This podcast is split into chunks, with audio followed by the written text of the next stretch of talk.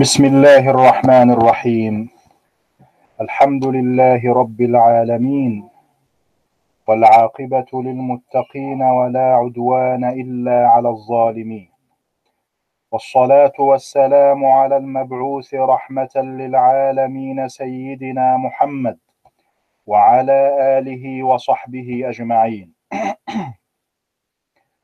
سبحانك لا علم لنا إلا ما علمتنا إنك أنت العليم الحكيم. وسع ربنا كل شيء علما على الله توكلنا. ربنا افتح بيننا وبين قومنا بالحق وأنت خير الفاتحين. وبعد فالسلام عليكم ورحمة الله وبركاته. وعليكم السلام ورحمة الله وبركاته. واهلا وسهلا بكم جميعا. والله تبارك وتعالى أسأل لكم دوام التوفيق والنجاح. وما زال الحديث موصولا مع دروس مادة الحديث النبوي الشريف. وبفضل الله عز وجل تعرفنا في اللقاء السابق على دراسة وشرح حديثين من الأحاديث المقررة عليكم ولم نكمل في اللقاء السابق بقية شرح الحديث الثاني. فالحديث الأول في اللقاء السابق حديث سيدنا عمر بن الخطاب رضي الله عنه قال سمعت رسول الله صلى الله عليه وسلم يقول إنما الأعمال بالنيات وإنما لكل امرئ ما نوى. فمن كانت هجرته إلى دنيا يصيبها أو إلى امرأة ينكحها فهجرته إلى ما هاجر إليه. وتعرفنا في اللقاء السابق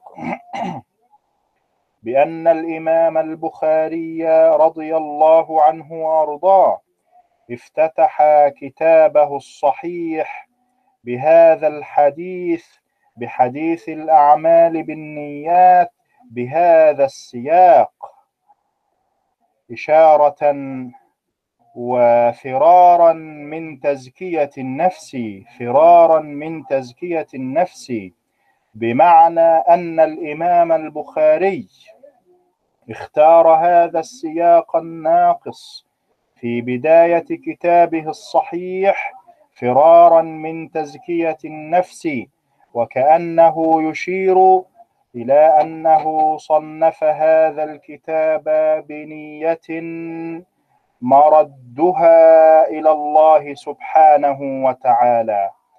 لم يبتدئ كتابه الصحيح بالسياق التام الذي فيه قوله صلى الله عليه وسلم فمن كانت هجرته إلى الله ورسوله فهجرته إلى الله ورسوله فرارا من تزكية النفس على حد قوله سبحانه وتعالى فلا تزكوا أنفسكم هو أعلم بمن اتقى.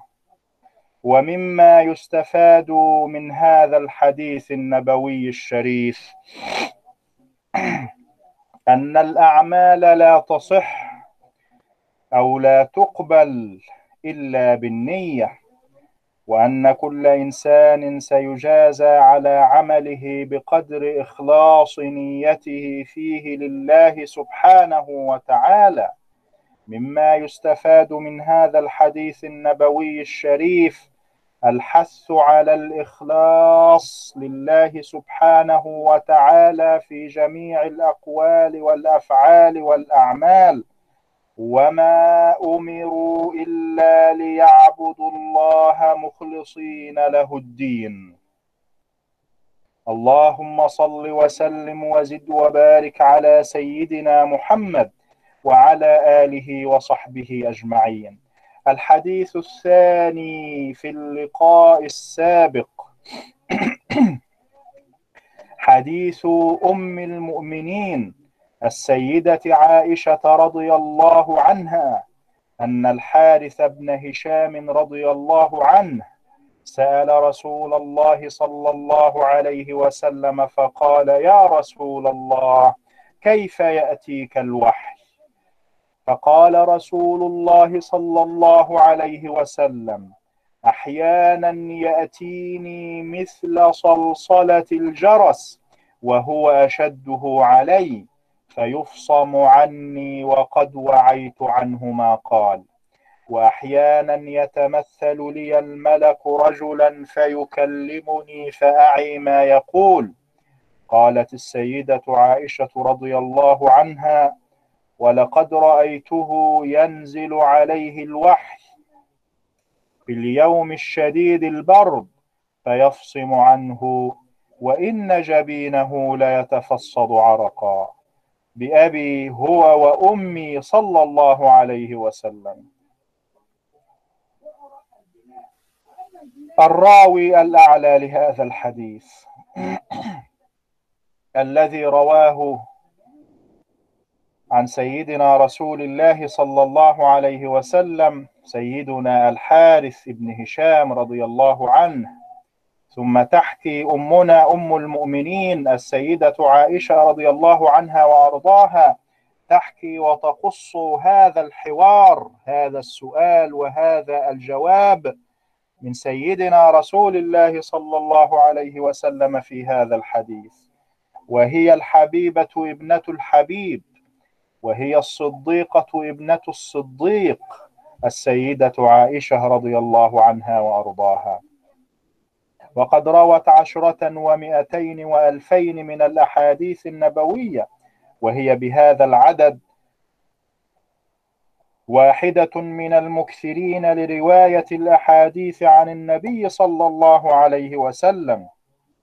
والمكثر من الصحابة من روى ألف حديث فصاعدا والمقل عكس ذلك وهو من روى أقل من ألف حديث. كون السيدة عائشة رضي الله عنها وأرضاها. تروي هذا الكم الكثير تروي أكثر من ألفي حديث.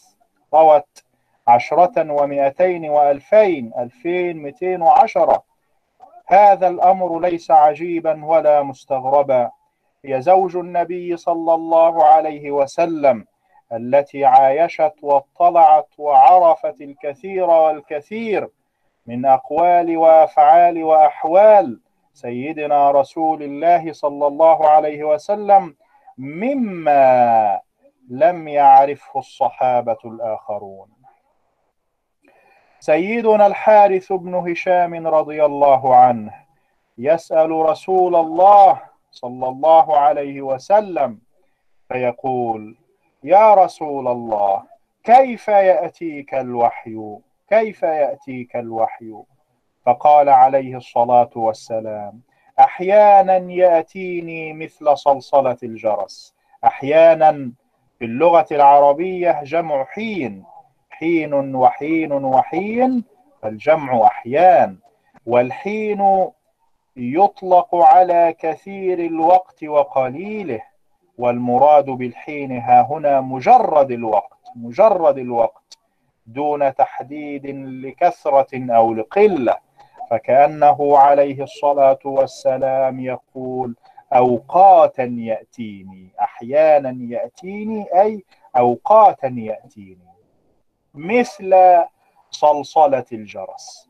الصلصلة في الأصل في اللغة العربية هي صوت وقوع الحديد بعضه على بعض. ثم أطلق على كل صوت له طنين له صدى له صدى الصوت. لا يسمع من أول مرة له طنين وتردد. والجرس هو الجلجل الذي يعلق في رؤوس الدواب. أعزكم الله. اشتقاقه من الجرس بإسكان الراء وهو الحس. قيل الصلصلة المذكورة في هذا الحديث هي صوت الملك بالوحي هي صوت سيدنا جبريل عليه السلام بالوحي.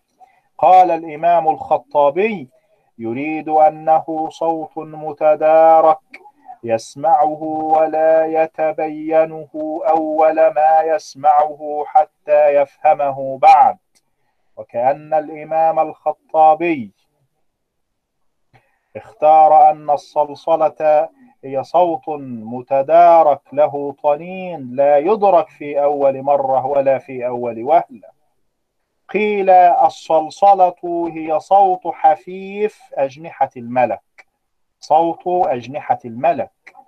والحكمة في تقدمه تقدم الحكمة في وجود الصلصلة هذه قبل الوحي. أن يقرع سمعه الوحي فلا يبقى فيه مكان لغيره. من باب التمهيد لسيدنا رسول الله صلى الله عليه وسلم من باب التنبيه أن يقرع سمعه الوحي فلا يبقى فيه مكان لغيره. ولما كان الجرس لا تحصل صلصلته إلا متداركة وقع التشبيه به. لماذا خص التشبيه بالجرس في هذا الحديث دون غيره من الآلات؟ دون غيره من الآلات من حديد أو غير ذلك. لماذا خص الجرس بالذكر والإجابة؟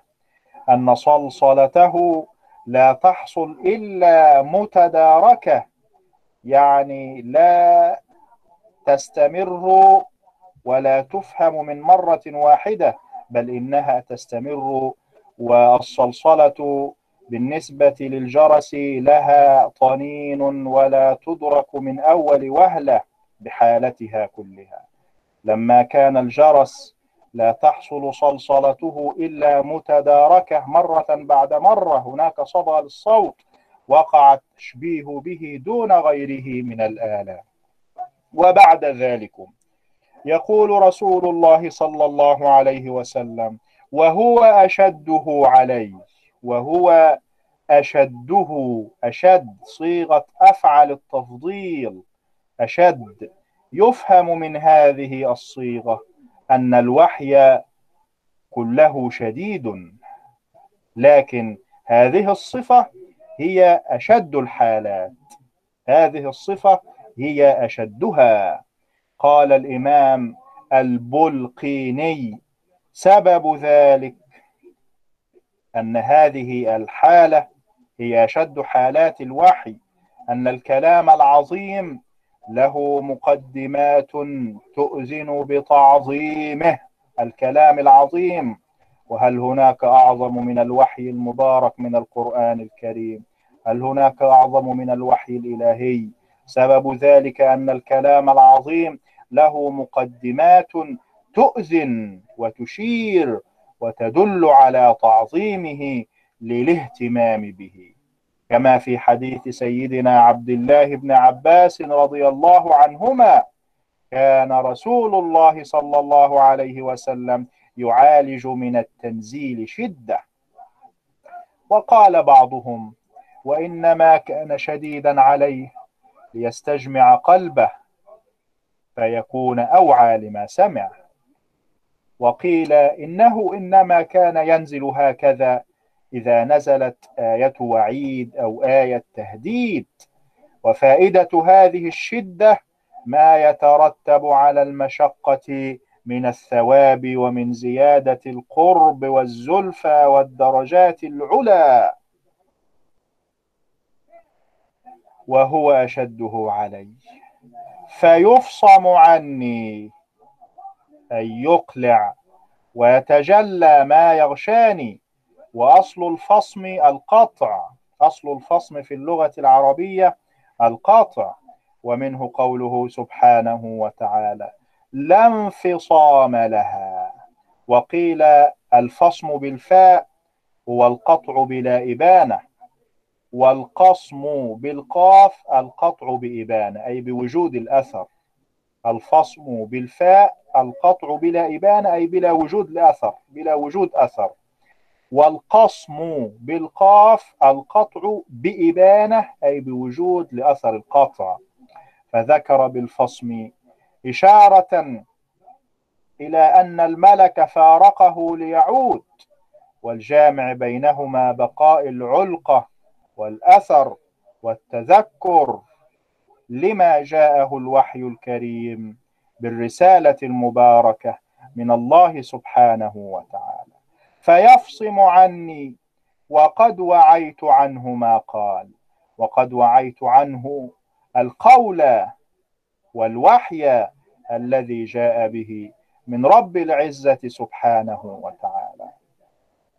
ثم يقول رسول الله صلى الله عليه وسلم وأحيانا يتمثل لي الملك رجلا وأحيانا يتمثل أوقاتا يتصور يتصور فإن التمثل مشتق من المثل في اللغة العربية يتصور لي الملك وهو سيدنا جبريل أمين الوحي عليه السلام.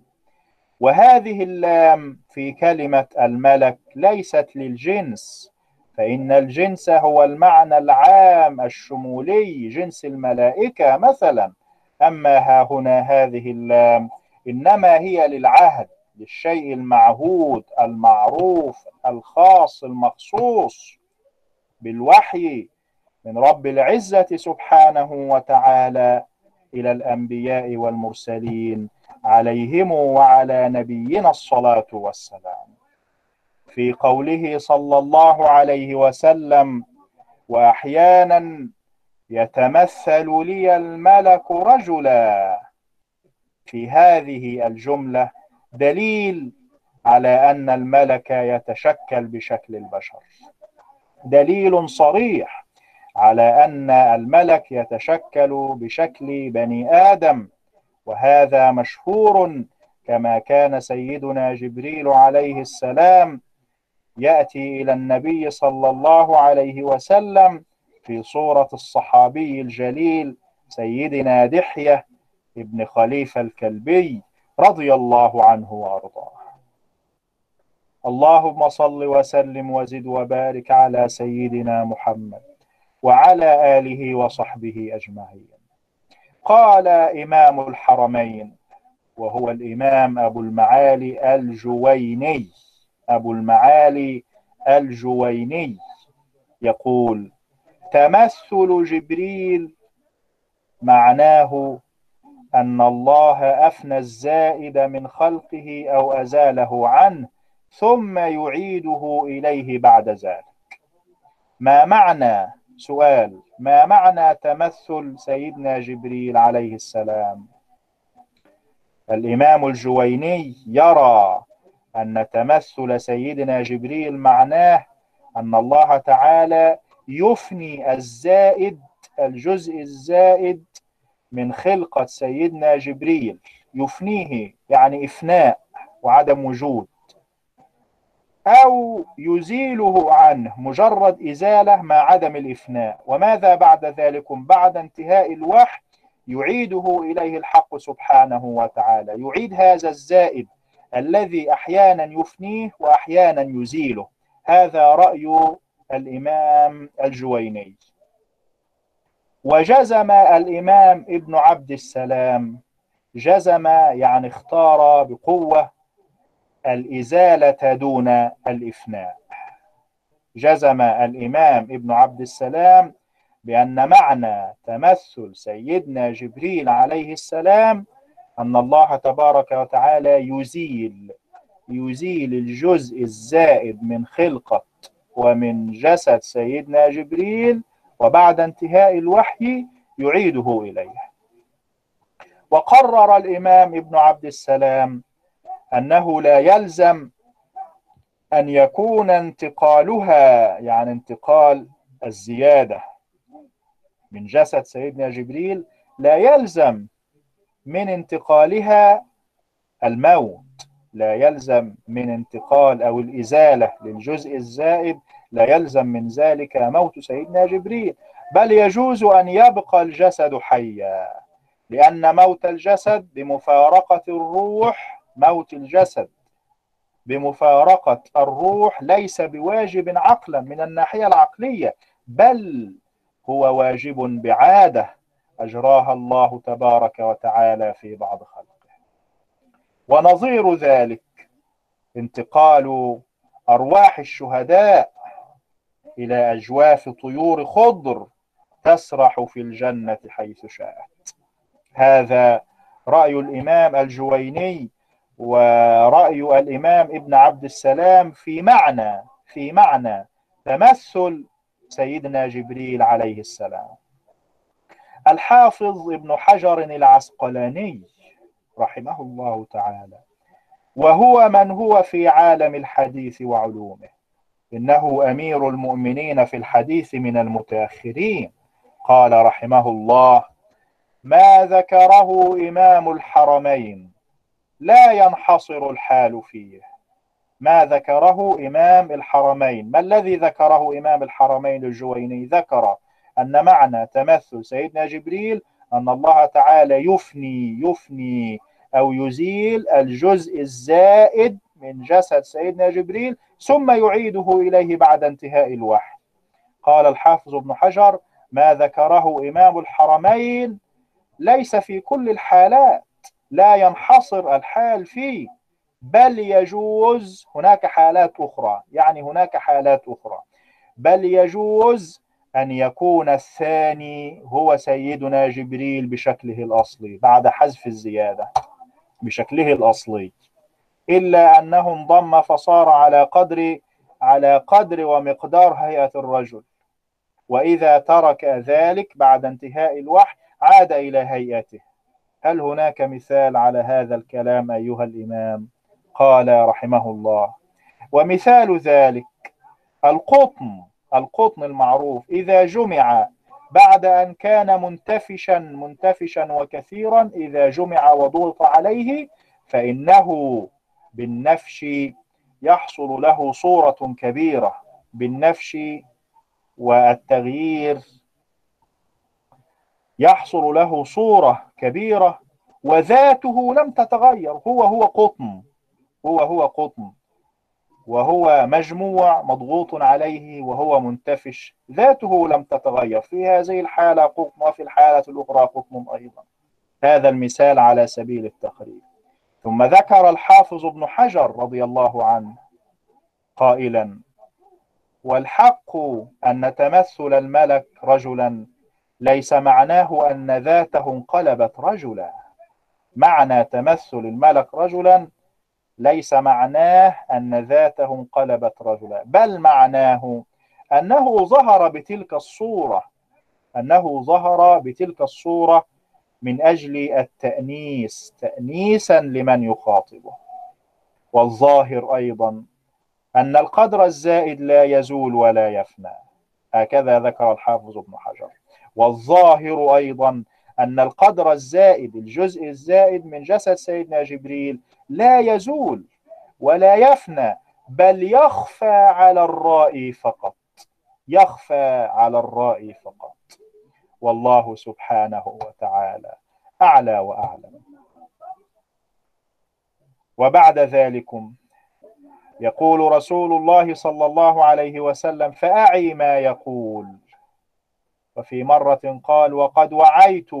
وهنا أعي بلفظ الاستقبال. الوعي حصل في المرة الأولى قبل الفصم وفي المرة الثانية حصل حال المكالمة وهذا هو الذي يدل على على معنى الفعل المضارع. فأعي ما يقول. أو أنه كان في المرة الأولى قد تلبس بالصفات الملكية فإذا عاد إلى حالته الجبلية كان حافظا لما قيل له فعبر عنه بلفظ الماضي بخلاف المرة الثانية فإنه على حالته المعهودة المعروفة في المرة الأولى لما رأى الملك مباشرة وفجأة كأنه تلبس بصفات الملك. منها هنا عبر بلفظ الماضي. بخلاف الحالة الثانية لما جاءه الملك وسمع صوت الصلصلة وأوحى إليه هذا يدل في الحالة الثانية على معنى الفعل المضارع. وفي نهاية هذا الحديث تقول السيدة عائشة رضي الله عنها وأرضاها ولقد رأيته ينزل عليه الوحي في اليوم الشديد البرد ولقد رأيته ينزل عليه الوحي في اليوم الشديد البرد وإن جبينه لا يتفصد عرقا. لا يتفصد وإن جبينه مقدمة الوجه لا يتفصد هذا الفعل مأخوذ من الفصد وهو قطع العرق لإسالة الدم. وشبه جبينه صلى الله عليه وسلم بالعرق المفصول بالعرق المقطوع. لماذا؟ على سبيل المبالغة في كثرة العرق. كثرة العرق بسبب هذه الحالة. منها هنا شبه جبينه صلى الله عليه وسلم بالعرق المفصول. وإن جبينه لا يتفصد عرقا. وفي قولها رضي الله عنها في اليوم الشديد البرد. في قولها هذا دلالة واضحة على كثرة معاناة النبي صلى الله عليه وسلم وعلى كثرة التعب والكرب عند نزول الوحي. في اليوم الشديد البرد في اليوم الشديد البرد يتفصد جبينه من العرق. نعم في اليوم الشديد البرد يتفصد جبين النبي صلى الله عليه وسلم عرقا عند نزول الوحي.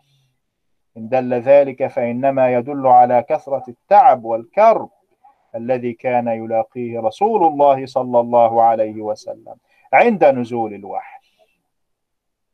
العادة كثرة العرق في شدة الحر لكن مخالفة العادة ها هنا كثرة العرق في شدة البرد. فإن ذلك يشعر بوجود أمر طارئ زائد على طباع البشرية.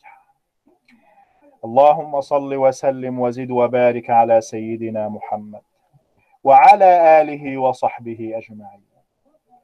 يستفاد من هذا الحديث النبوي الشريف أن السؤال عن الكيفية لطلب الطمأنينة لا يقدح في اليقين.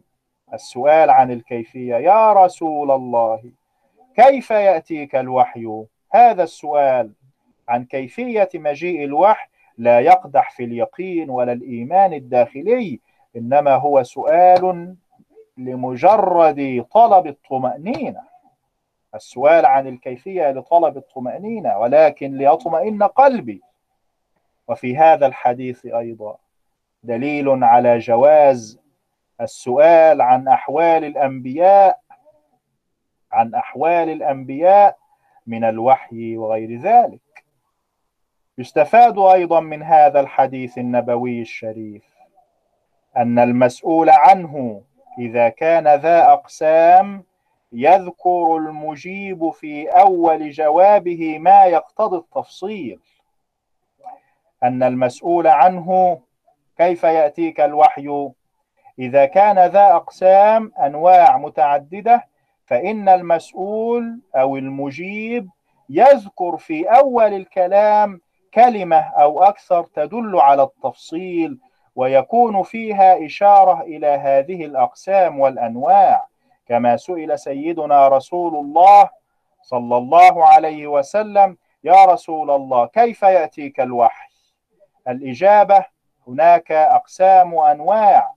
في بداية الإجابة ذكر المجيب وهو سيدنا رسول الله صلى الله عليه وسلم كلمة تدل على التفصيل وعلى التقسيم وعلى الأنواع. قال عليه الصلاة والسلام أحيانا أحيانا يأتيني مثل صلصلة الجرس وبقية الإجابة وأحيانا يتمثل لي الملك رجلا. منها هنا نستفيد أن المسؤول عنه إذا كان ذا أقسام وأنواع يذكر المجيب في أول كلامه ما يشير إلى التفصيل.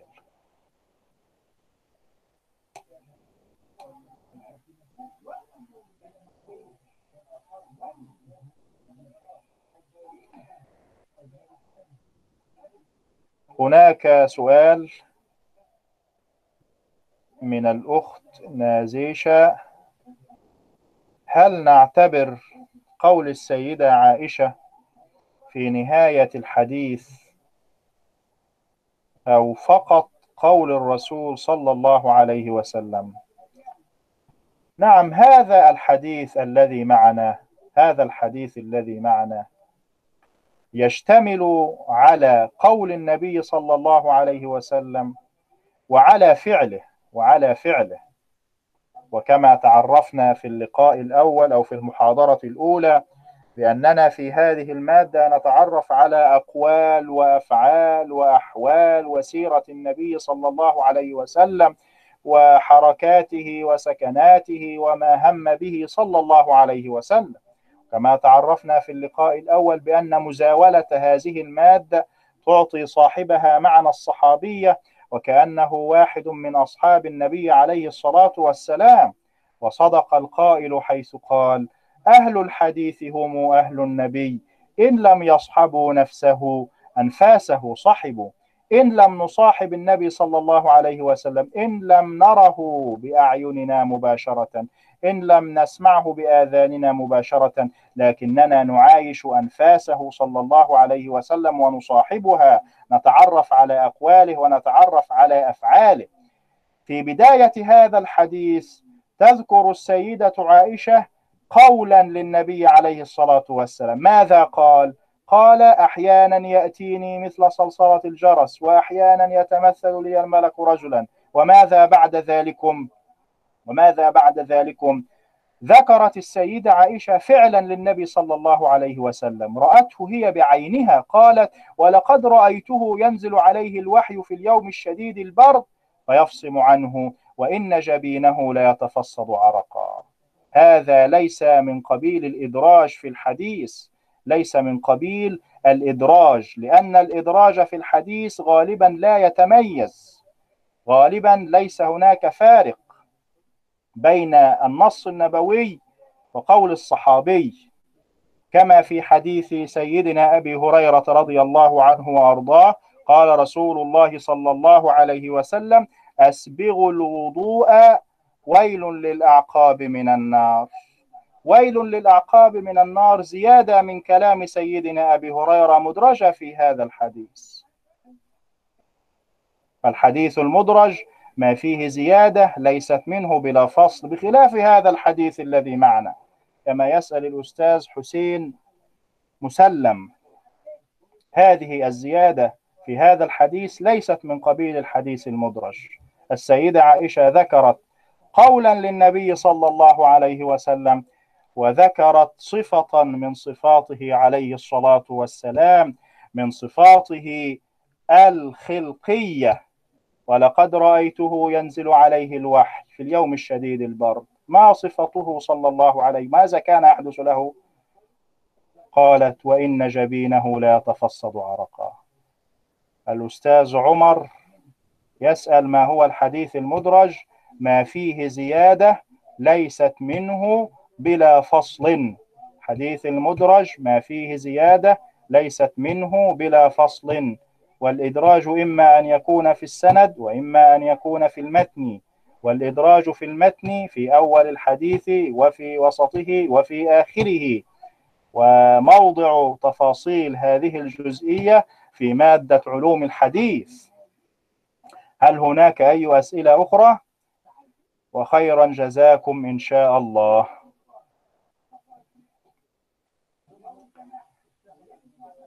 وشكر الله لكم. عندي سؤال مقالي بالنسبة لشرح هذا الحديث. سؤال مقالي.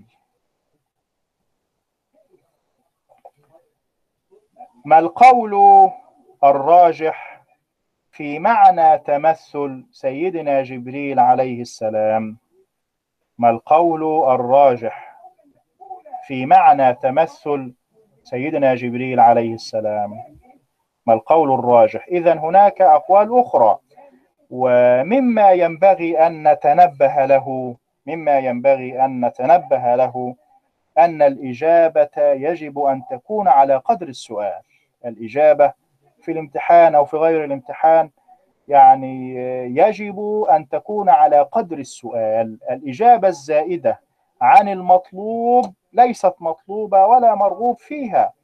وغالبا تؤدي إلى يعني تنقيص أو إنقاص الدرجة.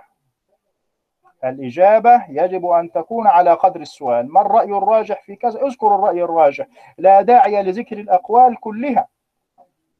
لأن من يذكر جميع من يذكر يعني الإجابة زائدة معنى فعله هذا أنه لم يفهم السؤال. السؤال ما الرأي الراجح في معنى تمثل سيدنا جبريل عليه السلام؟ من يتفضل منكم مشكورا بالإجابة على هذا السؤال؟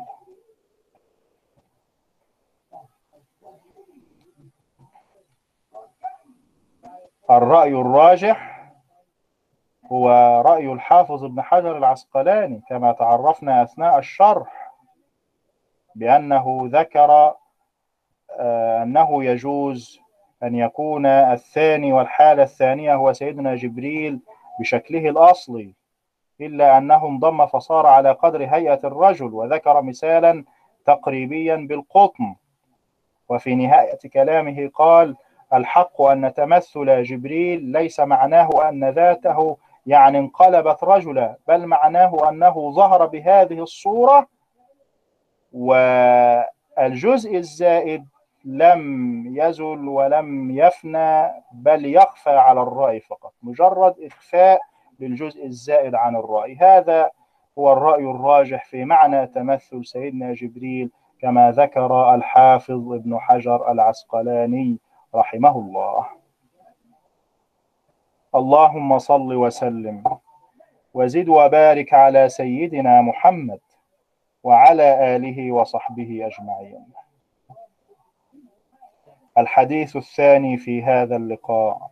بفضل الله عز وجل حديث أم المؤمنين السيدة عائشة رضي الله عنها أنها قالت أول ما بدأ به رسول الله صلى الله عليه وسلم من الوحي الرؤيا الصالحة في النوم.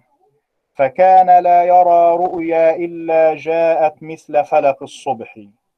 ثم حبب إليه الخلاء وكان يخلو بغار حراء فيتحنث فيه وهو التعبد الليالي ذوات العدد.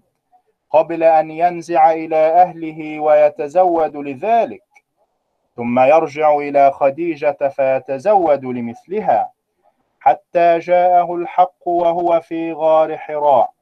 فجاءه الملك فقال اقرأ قال ما أنا بقارئ. قال فأخذني فغطني حتى بلغ مني الجهد ثم أرسلني. فقال اقرأ قلت ما أنا بقارئ. فأخذني فغطني الثانية حتى بلغ مني الجهد ثم أرسلني.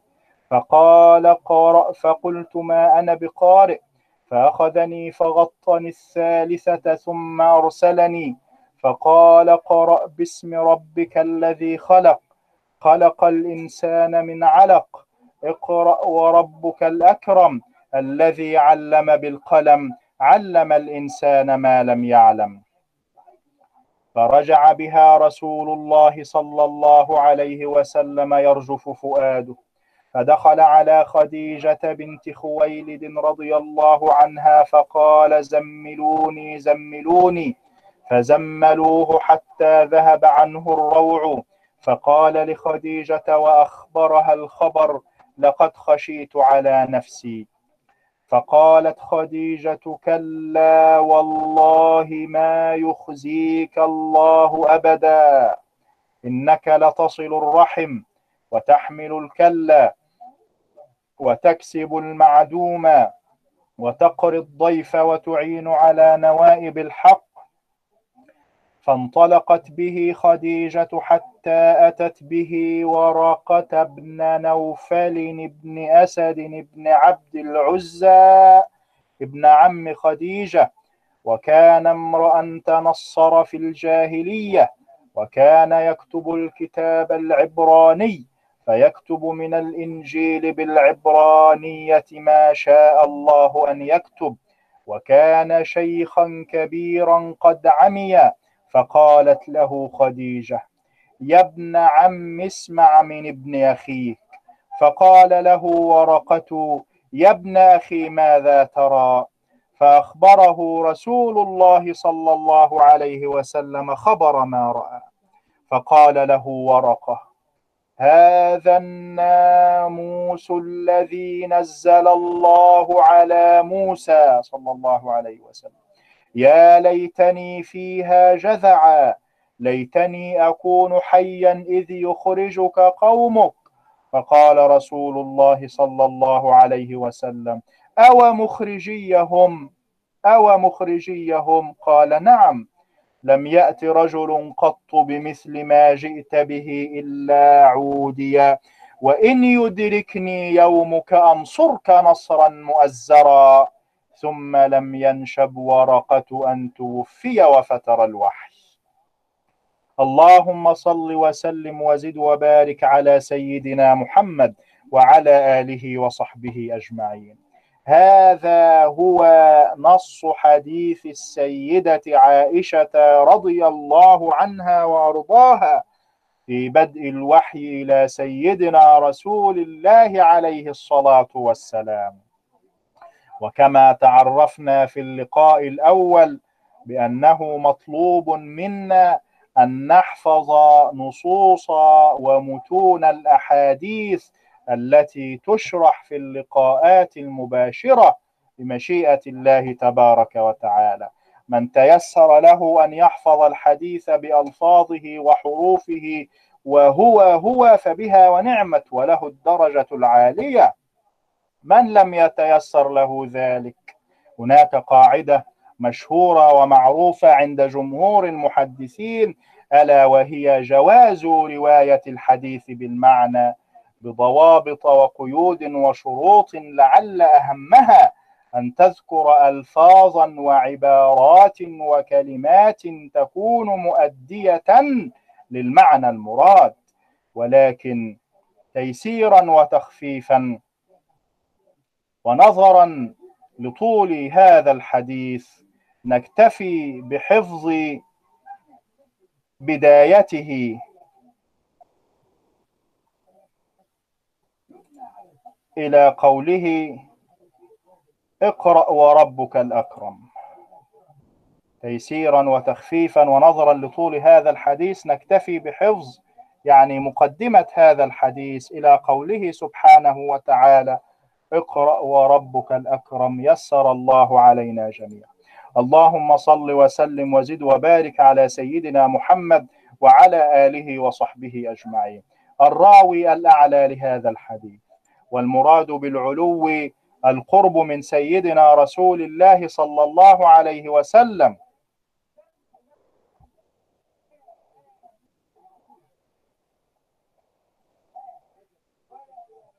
نعم هذا رأي هذا رأي لبعض العلماء. لا يجوز رواية الحديث بالمعنى لكن ما عليه جمهور أهل العلم ما عليه جمهور أهل العلم جواز رواية الحديث بالمعنى. بضوابط وشروط. الراوي الأعلى لهذا الحديث. وشكر الله لك الراوي الأعلى لهذا الحديث.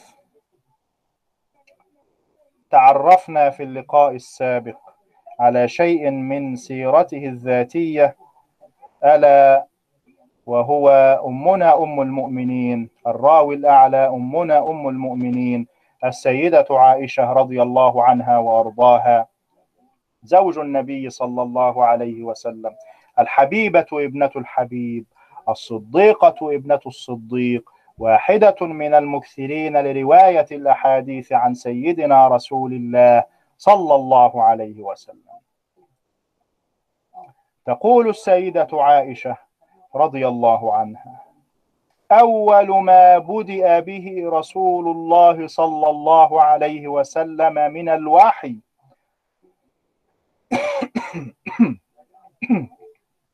الرؤيا الصالحة في النوم. الرؤيا الصالحة وهي التي ليس فيها ضغط. الرؤيا الصالحة ليس فيها ما يخيف الرائي. قال القاضي رحمه الله وهذا اللقب القاضي عند الإطلاق عند الإطلاق في كتب الحديث النبوي الشريف يطلق ويراد به القاضي عياض رحمه الله. قال القاضي رحمه الله وغيره من العلماء إنما ابتدأ صلى الله عليه وسلم بالرؤيا لئلا يفجأه الملك ويأتيه صريح النبوة بغتة فلا يحتملها قواه البشرية فبدأ بأول خصال النبوة وتباشير الكرامة من صدق الرؤيا. لماذا ابتدأ صلى الله عليه وسلم بالرؤيا الصالحة من أمور الوحي؟ ما السر؟ ما السر في الابتداء بالرؤيا الصالحة؟ والإجابة كما ذكر القاضي عياض وغيره من أهل العلم إنما ابتدأ بالرؤيا على سبيل التمهيد والمقدمة والتوطئة حتى لا يفاجأ حتى لا يفاجأ النبي صلى الله عليه وسلم برؤيا الملك مرة واحدة فلا تحتمل قواه البشرية هذا الموقف. فبدأ بأول خصال النبوة وتباشير الكرامة بالرؤيا الصالحة ورؤية الضوء كما رأى سيدنا رسول الله صلى الله عليه وسلم رأى سيدنا جبريل سادا الأفق بين المشرق والمغرب فرأى ضوءا شديدا وسمع صوتا يناديه صلى الله عليه وسلم من ناحية السماء وسلم عليه الحجر بمكة المكرمة قبل البعثة وسلم عليه الحجر كذلك بالنبوة. هذه الأمور. الرؤيا الصالحة ورؤية الضوء وسماع الصوت وسلام الحجر والشجر كلها يعني مقدمات وتمهيدات لرؤية أمين الوحي سيدنا جبريل عليه السلام. حتى لا يفاجأ النبي صلى الله عليه وسلم برؤية سيدنا جبريل مباشرة. أول ما بدأ به رسول الله صلى الله عليه وسلم من الوحي الرؤيا الصالحة في النوم. فكان لا يرى رؤيا إلا جاءت مثل فلق الصبح. إلا جاءت مثل فلق الصبح. كناية عن تحققها وشدة وضوح الرؤيا. المراد بفلق الصبح نوره وضياؤه. وإنما خص بالتشبيه لظهوره الواضح الذي لا شك فيه. خص فلق الصبح وخص ضياء الصبح بالذات بشدة وضوحه وظهوره. أول ما بدأ به رسول الله صلى الله عليه وسلم من الوحي الرؤيا الصالحة في النوم فكان لا يرى رؤيا إلا جاءت مثل فلق الصبح. وماذا بعد ذلكم؟ تقول ثم حبب إليه الخلاء. الخلاء بالمد في نهاية الكلمة الهمز وقبلها المد هي الخلوة. السر في ذلك في تحبيب الخلوة إلى النبي صلى الله عليه وسلم في هذه الفترة وفي هذا التوقيت أن الخلوة فيها فراغ القلب لما يتوجه إليه. أن في هذه الخلوة يعني تفريغ للقلب من كافة شواغل الدنيا. حبب الخلاء إلى النبي صلى الله عليه وسلم في هذا التوقيت حتى يكون مستعدا حتى يكون مستعدا لاستقبال الوحي المبارك بالرسالة المباركة من رب العزة سبحانه وتعالى. فإن القلب إذا كان خاليا ما يأتيه بعد ذلك يتمكن فيه أيما تمكن. على حد قول الشاعر أتاني هواها قبل أن أعرف الهوى فصادف قلبا خاليا فتمكنا. وما يهمنا هو شطر البيت الثاني فصادف قلبا خاليا فتمكنا. إذا كان القلب خاليا من أي شيء ما يأتيه يتمكن فيه أيما تمكن. اللهم صل وسلم وزد وبارك على سيدنا محمد وعلى آله وصحبه أجمعين. ثم حبب إليه الخلاء فكان يخلو بغار حراء.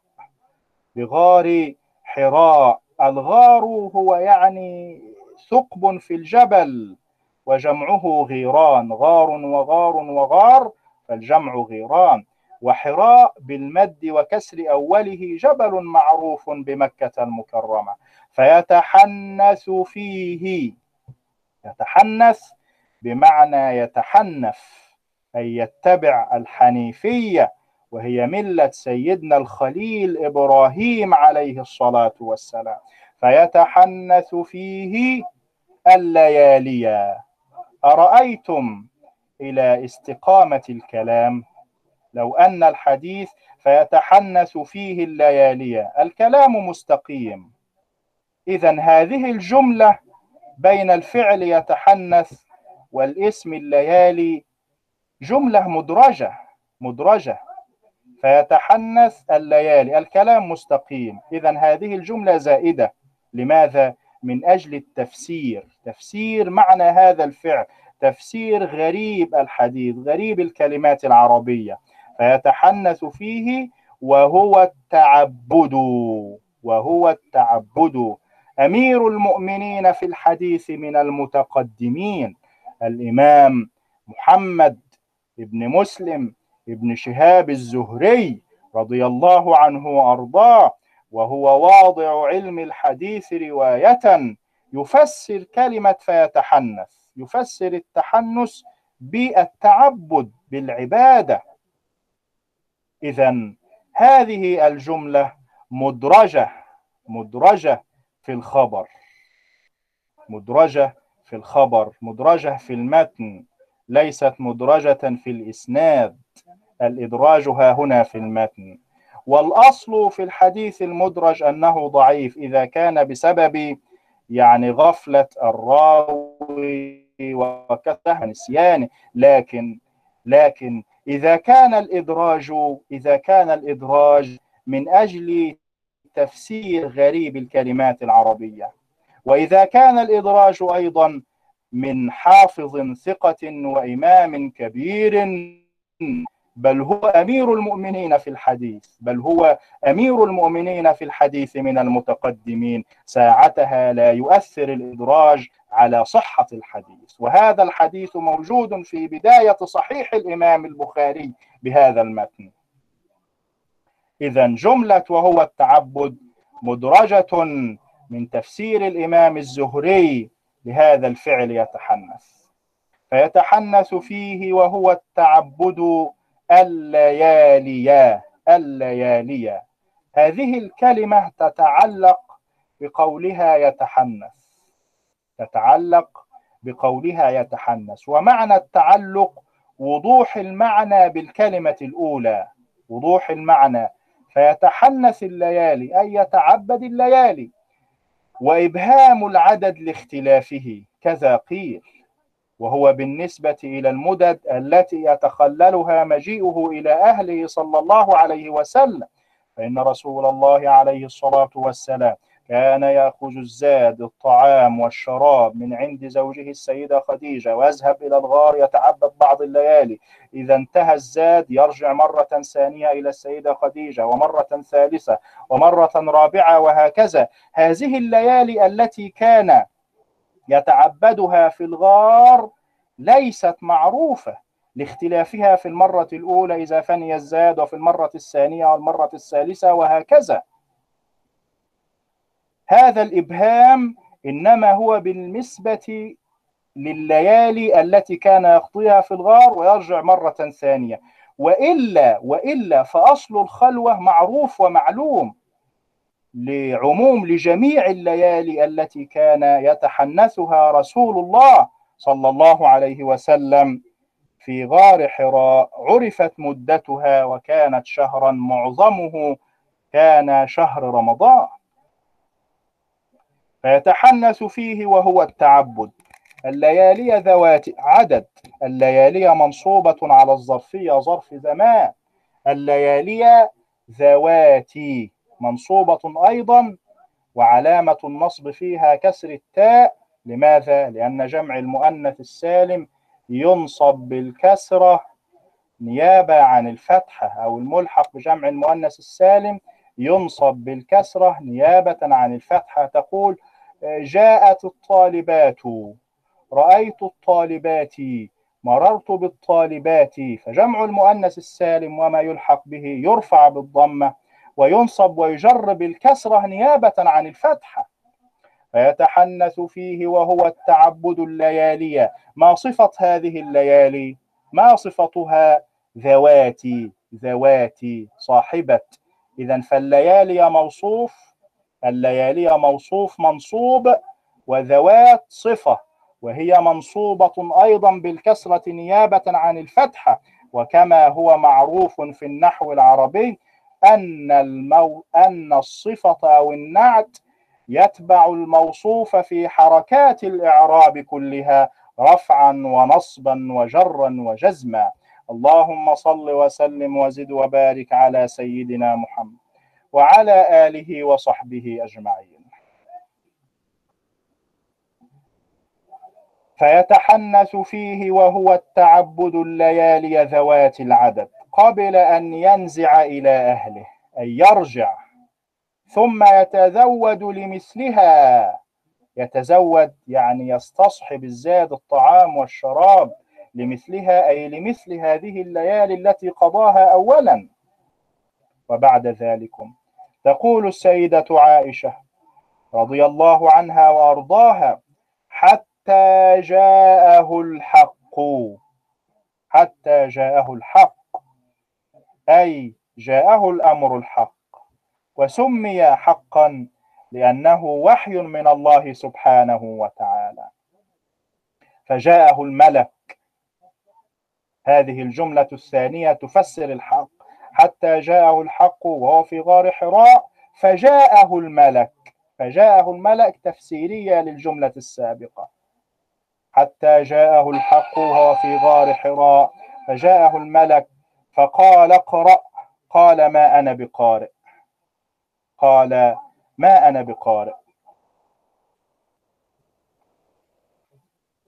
أي ما أحسن القراءة. فلما قال ذلك ثلاثا قيل له اقرأ باسم ربك الذي خلق. اقرأ باسم ربك الذي خلق.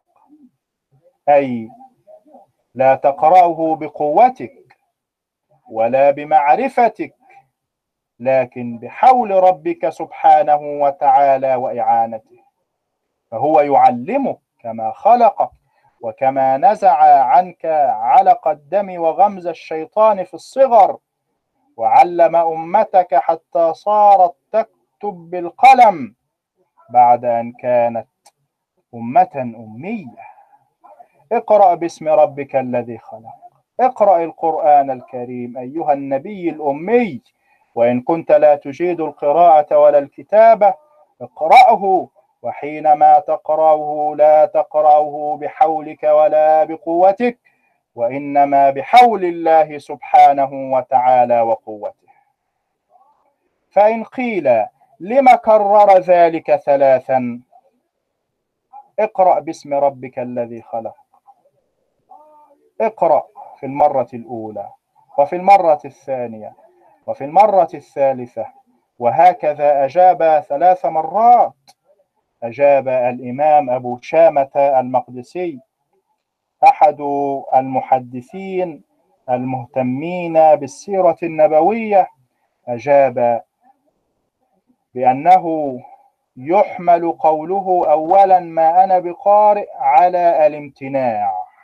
في المرة الأولى لما قال له سيدنا جبريل اقرأ قال عليه الصلاة والسلام ما أنا بقارئ الامتناع أمتنع عن القراءة. وفي المرة الثانية ما أنا بقارئ الإخبار بالنفي المحض. يعني لا أجيد القراءة لا أجيد القراءة. وفي المرة الثالثة على الاستفهام. في المرة الثالثة ما أنا بقارئ معناها الاستفهام. ويدل على ذلك في رواية أخرى في المرة الثالثة قال رسول الله صلى الله عليه وسلم كيف أقرأ؟ ماذا أقرأ؟ هكذا في روايتين غير هذه الرواية. في المرة الثالثة قال سيدنا رسول الله صلى الله عليه وسلم ماذا أقرأ؟ كيف أقرأ؟ حتى جاءه الحق وهو في غار حراء. فجاءه الملك فقال اقرأ.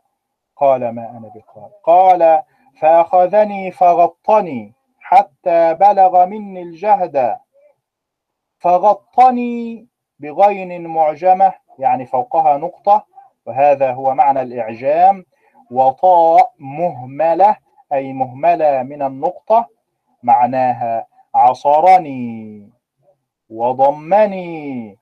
وفي اللغة العربية يقال غطه وغته وضغطه وعسره وخنقه وغمزه كلها بمعنى واحد وهو العصر والضم. يقول رسول الله صلى الله عليه وسلم حتى بلغ مني الجهد حتى بلغ مني الجاه بفتح الجيم ويجوز بضمها الجو الجهد حتى بلغ مني الجهد ويجوز في اللغة الأخرى في اللغة الثانية الجهد. وهو الغاية والمشقة. أما بالنسبة لحركة الدال حتى بلغ مني الجهد دا النصب. ويجوز الرفع الجهد الجهد. حتى بلغ مني الجهد بالنصب مفعول به. أين الفاعل؟ محذوف. يفهم من سياق الكلام السابق. حتى بلغ مني جبريل الجهد. الغاية والمشقة. أما على الوجه الإعرابي الآخر. حتى بلغ مني الجهد. دو. بالرفع. فالجهد هو الفاعل. الجهد هو الذي أثر في النبي صلى الله عليه وسلم. حتى بلغ مني الجهد هو الفاعل. وأين المفعول به؟ محذوف. يفهم أيضا من سياق الكلام وتقديره مبلغه. حتى بلغ مني الجهد مبلغه وغايته.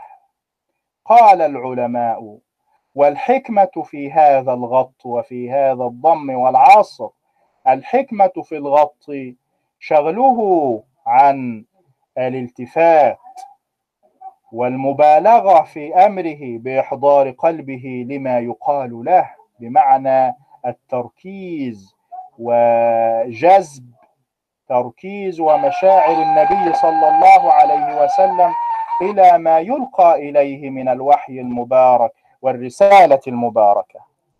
وكرره ثلاثا كرر الغط والضم ثلاث مرات مبالغة في التنبيه.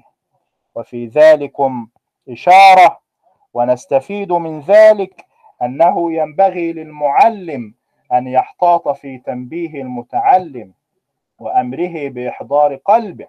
والله أعلم. وبعد ذلكم يقول رسول الله صلى الله عليه وسلم ثم أرسلني. ثم أرسلني. أي أطلقني وتركني. وفي المرة الثالثة قال له سيدنا جبريل اقرأ باسم ربك الذي خلق. خلق الإنسان من علق. اقرأ وربك الأكرم.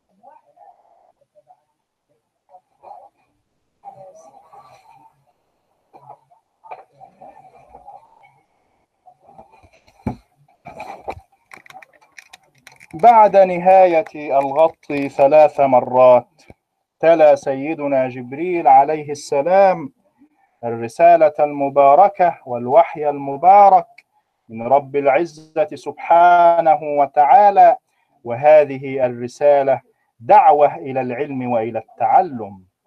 دعوة إلى العلم وإلى التعلم. هذه الرسالة المباركة دعوة إلى القراءة وإلى الكتابة وإلى العلم عموما.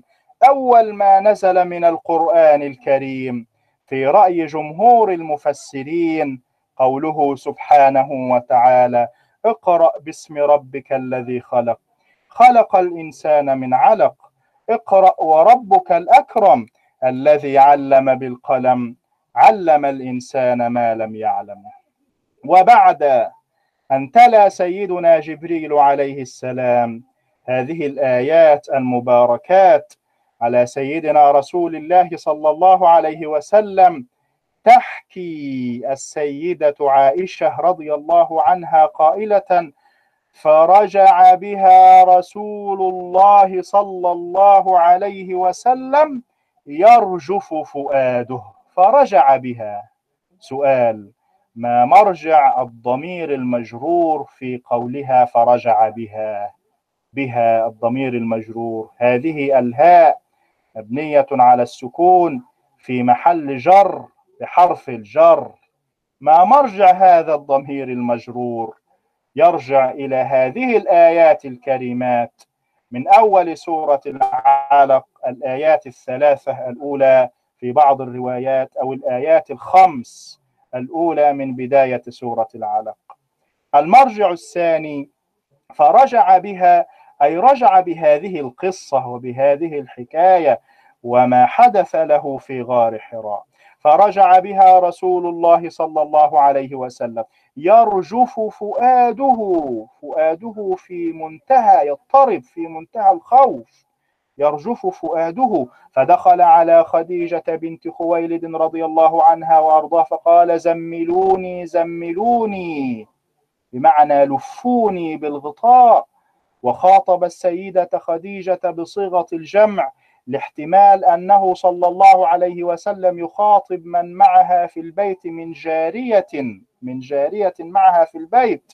وهناك احتمال آخر أن الإنسان الخائف جرت العادة في مثل هذه الحالة حالة الخوف الشديد إذا جعل يستغيث فإنه يستغيث بصيغة الجمع. يقول أدركوني زملوني دثروني وهكذا.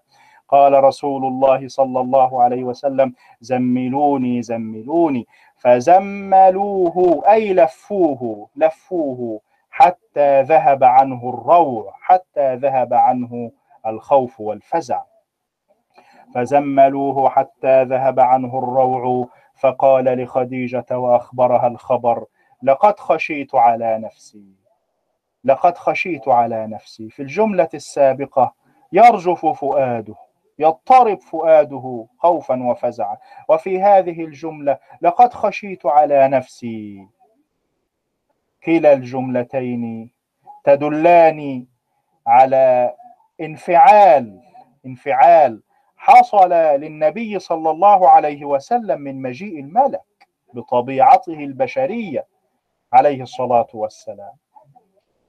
هاتان الجملتان تدلان على انفعال حصل له صلى الله عليه وسلم من مجيء الملك ومن ثم قال زملوني.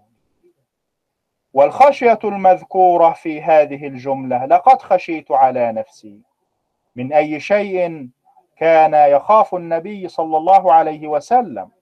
هذه الخشية المذكورة محل اختلاف بين أهل العلم على اثني عشر قولا. القول الأول في تفسير الخشية المذكورة الجنون الجنون. وأن يكون ما رآه من جنس الكهانة.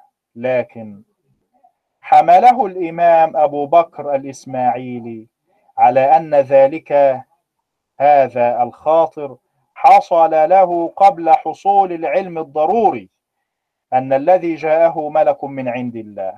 هناك أمر معروف ألا وهو حصول العلم الضروري. ما من نبي ولا رسول أوحى الله إليه إلا ويحدث كما هو معروف في مادة العقيد إلا ويحصل له علم ضروري. علم ضروري وإلهام من الله سبحانه وتعالى بأن هذا الذي جاءه وحي من الله عز وجل. هذا الاحتمال الأول احتمال الجنون وأن يكون ما رآه من جنس الكهانة. الإمام أبو بكر الإسماعيلي يحمل هذه الحالة على وقت معين فقط. قبل حصول العلم الضروري فكر في هذا وبعد ذلك بعد حصول العلم الضروري ألهمه الله سبحانه وتعالى أن هذا الذي جاءه وحي منه سبحانه وتعالى. القول الثاني الهاجس الهاجس وهذا باطل أيضا لأنه لا يستقر. الهاجس لا يخاطرة يعني مجرد فكرة في في نفس الإنسان وفي عقله ليس لها استقرار ليس لها استقرار يعني تأخذ يعني ثوان ثوان وجزء من الزمن يسير جدا هاجس خاطرة في العقل. أما هذا الذي حصل في الغار في المرة الأولى اقرأ ما أنا بقارئ في المرة الثانية اقرأ ما أنا بقارئ في المرة الثالثة وبعد اقرأ باسم ربك الذي خلق. خلق الإنسان من علق. إلى آخره. هذا فيه استقرار. فاحتمال أن يكون هذا هاجسا احتمال باطل. التفسير الثالث لهذه الخشية.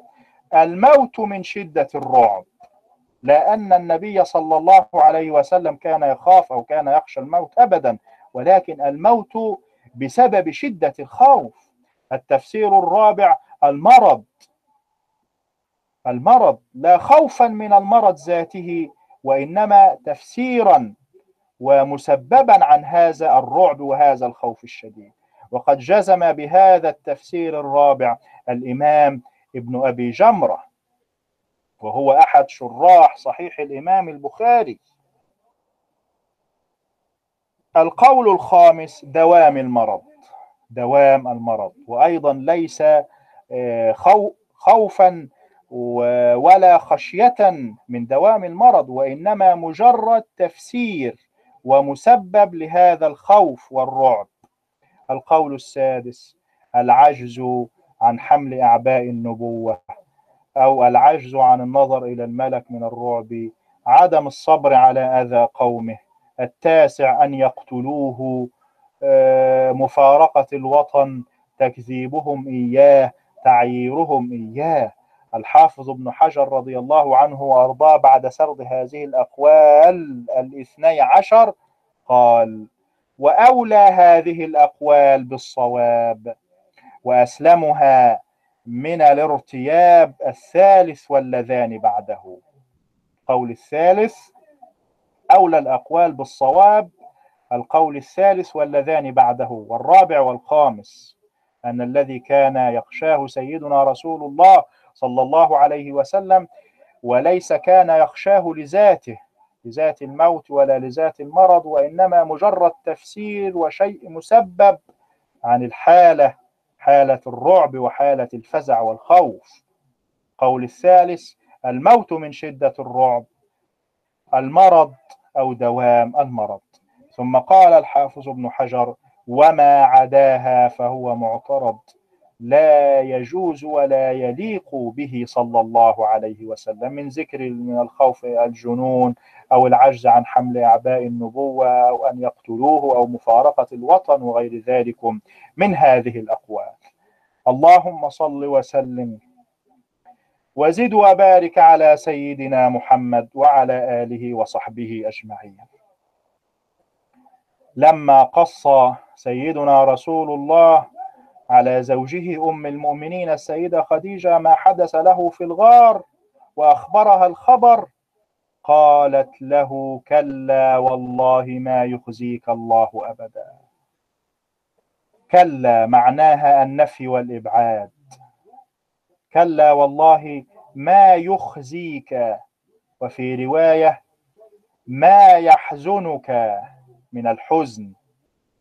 وما يخزيك من الخزي ثم استدلت على ما اقسمت عليه من نفي ذلك ذكرت الدليل بامر استقراء معروف من احوال النبي صلى الله عليه وسلم وصفته باصول معالي ومكارم الاخلاق الاحسان اما إلى الاقارب واما إلى الاجانب الاحسان اما بالبدن واما بالمال الإحسان بالنسبة للضعيف والمحتاج من يستقبل لا يستقل بأمره. الإحسان بالنسبة لمن لا يستقل بأمره أو من يستقل بذلك. هذه الأمور كلها مجموعة فيما وصفته به رضي الله عنها وأرضاها. كلا والله ما يخزيك الله أبدا إنك لتصل الرحم. صلة الأرحام. من سره أن يبسط له في رزقه أو أن ينسى له في أثره فليصل رحمه أو كما قال رسول الله صلى الله عليه وسلم. كلا والله ما يخزيك الله أبدا. إنك لتصل الرحم وتحمل الكل الضعيف الذي لا يستقل بأمره وهو كل على مولاه. إنك لتصل الرحم وتحمل الكل وتكسب المعدوم. تكسب المعدوم أي تنال المال المعدوم عند غيرك. وكان صلى الله عليه وسلم مباركا في تجارته ينال ما لا يناله غيره وكان يعمل تاجرا في مال السيدة خديجة رضي الله عنها وأرضاها. وتكسب المعدوم وتقرأ وتكسب المعدوم تكسب بضم أوله أي تعطي المعدوم الذي ليس له مال الفقير المعدوم من المال تعطيه وتتصدق عليه.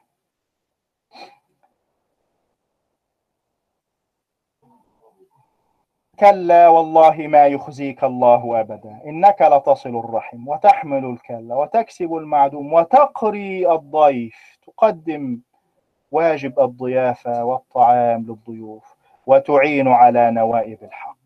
النوائب جمع نائبة وهي الحادثة وإنما قالت نوائب الحق لأن النائبة قد تكون في الخير وقد تكون في الشر. وهذه الصفة الأخيرة جامعة لكل ما تقدم جامعة لصلة الرحم ومساعدة الكل والفقير والمعدوم والمحتاج والضيف وتعين على نوائب الحق. كلا والله ما يخزيك الله أبدا إنك لتصل الرحم. وتحمل الكل وتكسب المعدوم وتقري الضيف وتعين على نوائب الحق. وبعد ذلكم تقول السيدة عائشة رضي الله عنها وأرضاها فانطلقت به خديجة يعني مضت معه فهذه الباء بمعنى مع فانطلقت به أي ذهبت معه حتى أتت به ورقة بن نوفل ابن أسد. ابن عبد العزى وكان امرأ تنصر في الجاهلية أي كان نصرانيا في الجاهلية قبل الإسلام وكان سيدنا ورقة هذا خرج هو وزيد بن عمرو بن نفيل. لما لم تعجبهما أوضاع قريش في الجاهلية من عبادة الأوثان والأصنام خرج وغيرهما من الأحناف يسألون عن الدين الحق. فأما سيدنا ورقة رضي الله عنه فأعجبه دين النصرانية فتنصر. وكان لقي من بقي من الرهبان على دين سيدنا عيسى عليه السلام ولم يبدل ولم يغير. ولهذا أخبر بشأن النبي والبشارة به مما قرأه في الإنجيل الذي لم يبدل ولم يغير. فلما أخبره سيدنا رسول الله صلى الله عليه وسلم قال هذا الناموس الذي نزل الله على موسى. هذا الناموس الناموس هو صاحب السر وبعضهم يذكر أن الناموس صاحب سر الخير أما الجاسوس صاحب سر الشر. لكن ما عليه الجمهور الأول أن الناموس صاحب السر خيرا أو غير ذلك. هذا الناموس أي سيدنا جبريل صاحب السر أي أن الله تبارك وتعالى اختصه بالوحي إلى الأنبياء والمرسلين. هذا الناموس الذي نزل الله على موسى على موسى. وسيدنا ورقة كان نصرانيا في الجاهلية ويقول على موسى كان مقتضى كان مقتضى هذا السياق أن يقول على عيسى هذا الناموس الذي نزل الله على عيسى. في هذه الرواية قال على موسى ما السر في ذلك؟ لماذا خص سيدنا موسى عليه السلام بالذكر والإجابة؟ أن هناك وجه شبه كبير أن هناك وجه شبه كبير بين سيدنا موسى وسيدنا محمد عليهما الصلاة والسلام. وجه الشبه هذا في أمور. الأول من ناحية الكتاب المنزل. هناك وجه شبه كبير بين القرآن الكريم والتوراة. من ناحية اشتمال كل منهما على أكثر الأحكام على أمور الأحكام. بخلاف الإنجيل كتاب سيدنا عيسى فمعظمه مواعظ. وجه الشبه الثاني بين سيدنا محمد وسيدنا موسى عليهما الصلاة والسلام. أن سيدنا موسى بعث بالنقمة على فرعون ومن معه من الطغاة. وكذلكم الحال. سيدنا محمد صلى الله عليه وسلم بعث بالنقمة على كفار قريش وصناديد الكفر لا سيما في غزوة بدر الكبرى. أيضا وجه الشبه بين سيدنا موسى وسيدنا محمد عليهما الصلاة والسلام أن نزول سيدنا جبريل على سيدنا موسى أمر متفق عليه بين أهل الكتاب بخلاف سيدنا عيسى. فإن كثيرا من اليهود ينكرون نبوته. إذا خص سيدنا ورقة في هذه الرواية ذكر النبي موسى وإن كان سيدنا ورقة تنصر في الجاهلية لهذا الشبه الكبير بين النبيين. على أنه في رواية أخرى قال سيدنا ورقة هذا الناموس الذي نزل الله على عيسى وساعتها ليس هناك أي إشكال. اللهم صل وسلم. وزد وبارك على سيدنا محمد وعلى آله وصحبه أجمعين. هذا الناموس الذي نزل الله على موسى. يا ليتني فيها جزعا. ليتني أكون جزعا أي شابا قويا عند ظهور دعوتك أيها النبي حتى أدافع عنك وحتى أبالغ في نصرتك. والجزع في اللغة العربية هو الصغير من البهائم أعزكم الله. في هذه الجملة دليل على جواز تمني المستحيل. إذا كان في فعل خير لأن ليت تكون في الشيء المستحيل. ألا ليت الشباب يعود يوما؟ فأخبره بما فعل المشيب. الحق سبحانه وتعالى على كل شيء قدير. يخرج الحي من الميت ويخرج الميت من الحي. ولكن على اعتبار العادة عود الشباب أمر مستحيل. يا ليتني فيها جزعا. يا ليت هذه يظهر أن التمني ليس مقصودا على بابه بل المراد منه التنبيه على صحة ما أخبره به والتنويه بقوة تصديقه فيما يجيء به. يحتمل أن تكون ليت هذه على بابها من التمني فيجوز تمني المستحيل إذا كان في فعل خير. وهل هناك خير أفضل من من الدفاع ومن نصرة سيدنا رسول الله صلى الله عليه وسلم. وهناك احتمال آخر أن التمني ليس على بابه من التمني وإنما المراد به مجرد التنبيه. يا ليتني فيها جزعا. ثم قال سيدنا ورقة ليتني أكون حيا إذ يخرجك قومك. يا الله وكيف عرف سيدنا ورقة؟ هذه الصفة وهذه الحالة. عرفها من قراءاته في الكتب السابقة لا سيما الإنجيل الغير محرف والغير مبدل أن قوم هذا النبي سوف يخرجوه من بلده ومن وطنه. ليتني أكون حيا إذ يخرجك قومك. وها هنا يسأل سيدنا رسول الله صلى الله عليه وسلم متعجبا متعجبا أو مخرجيهم أو مخرجيهم سؤال فيه استنكار وفيه تعجب وفيه استبعاد. لماذا؟ لم ير صلى الله عليه وسلم في نفسه ما يقتضي الإخراج من وطنه ومن داره ومن بيته. هم الذين لقبوه بالصادق الأمين بالجاهلية قبل الإسلام. قومه هؤلاء هم الذين لقبوه بالصادق الأمين. ولكن بعد ذلكم أظهروا له العداوة وكادوا أن يقتلوه ليلة الهجرة.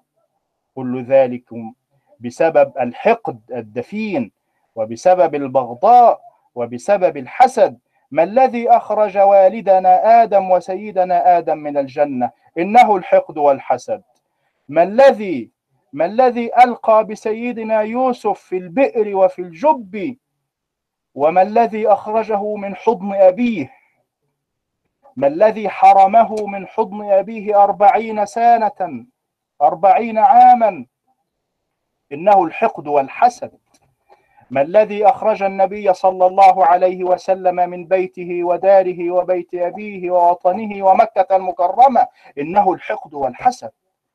عافانا الله جميعا ونجانا ونسأل الله تبارك وتعالى السلامة من هذا الداء القلبي.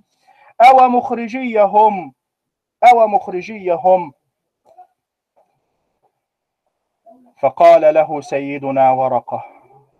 نعم لم يأت رجل بمثل ما جئت به إلا عوديا إلا عوديا أي أوذية. ذكر له العلة وهي إخراجهم عما ألفوه وتعودوا عليه من طريق آبائهم وأجدادهم.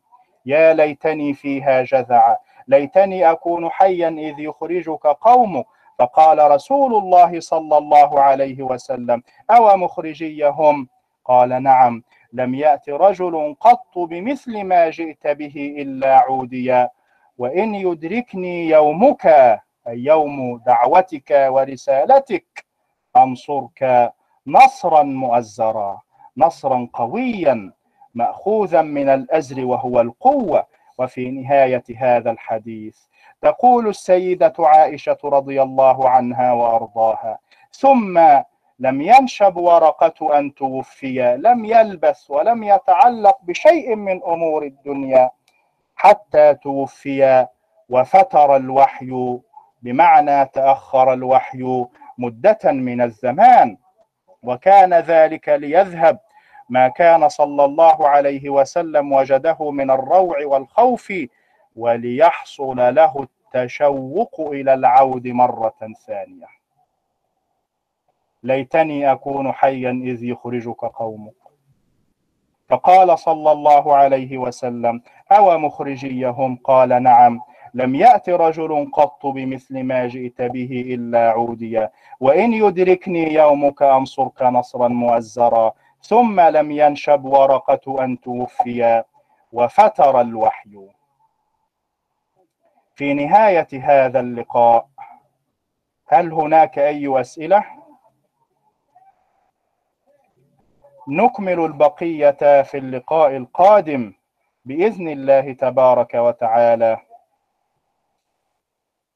نعم من شروط رواية الحديث بالمعنى الخبرة بمعاني الكلمات من ناحية اللغة العربية والبلاغة العربية ومعرفة السياق وأن تذكر ألفاظا وعبارات تكون مؤدية للمعنى المراد والخبرة بأصول الفقه والمذاهب الفقهية. أمور كثيرة.